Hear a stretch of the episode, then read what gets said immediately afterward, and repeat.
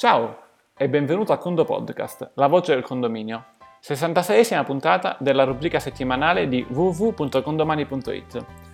Oggi ti parlo di un tema che sicuramente ti sarà capitato di affrontare e quindi finalmente lo andiamo a sviscerare bene. E infatti qui con me c'è l'avvocato Valentina Giannini, al quale faccio subito questa domanda. Che cosa deve fare un amministratore quando riceve una domanda di mediazione? A te Valentina la parola.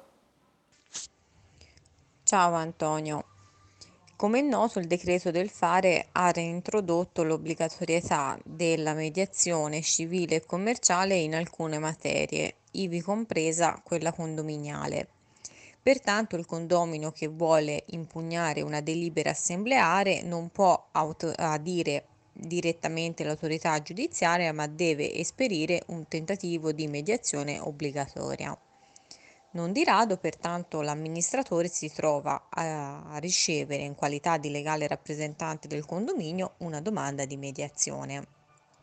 In questo caso, che cosa deve fare l'amministratore?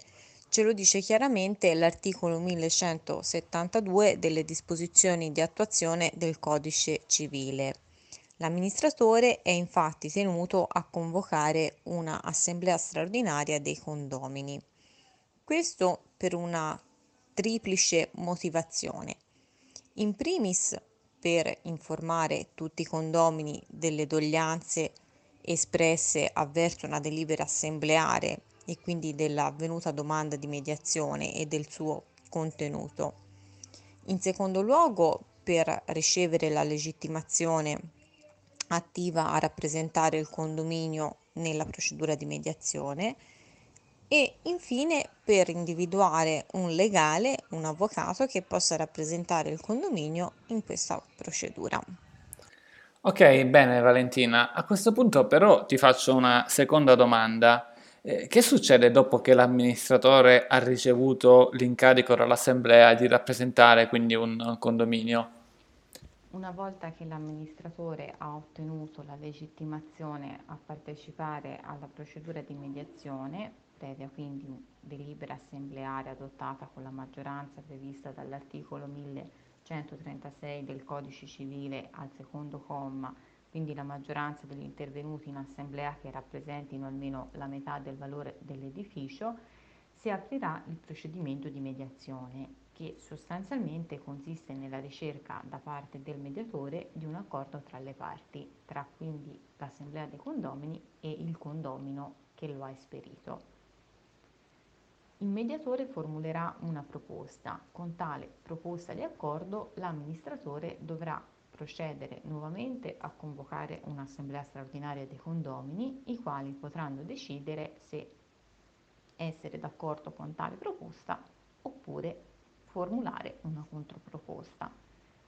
Facciamo l'ipotesi più semplice, quella che l'assemblea dei condomini è concorde con la proposta avanzata dal mediatore, in questo caso la procedura di mediazione si sarà conclusa positivamente, senza necessità che la problematica venga portata dinanzi ad un giudice. Ok, grazie Valentina. Eh, grazie per queste preziose informazioni che serviranno a tanti dei tuoi colleghi amministratori. Ricordiamo che Valentina, oltre ad essere un condo amministratore condomani, è anche un avvocato affiliato al franchising Condocasa, www.condocasa.it e maggiori informazioni su Valentina eh, le puoi trovare su http giannini.condocasa.it. Benissimo, per quanto riguarda la parola chiave, ora vi svelo un segreto. Uh, in questa intervista uh, Valentina ci rispondeva direttamente dalle Dolomiti, quindi rispondi a questo um, WhatsApp con la parola chiave Dolomiti. Se invece stai ascoltando questo podcast da iTunes, eh, semplicemente mandaci un'email a info-condomani.it per maggiori informazioni o quello che ci aspettiamo da te è una recensione, magari 5 stelle, eh, direttamente sul, sull'applicazione podcast. Dall'ingegnere Antonino Bevacqua e dall'avvocato Valentina Giannini è tutto, a Condo Presto!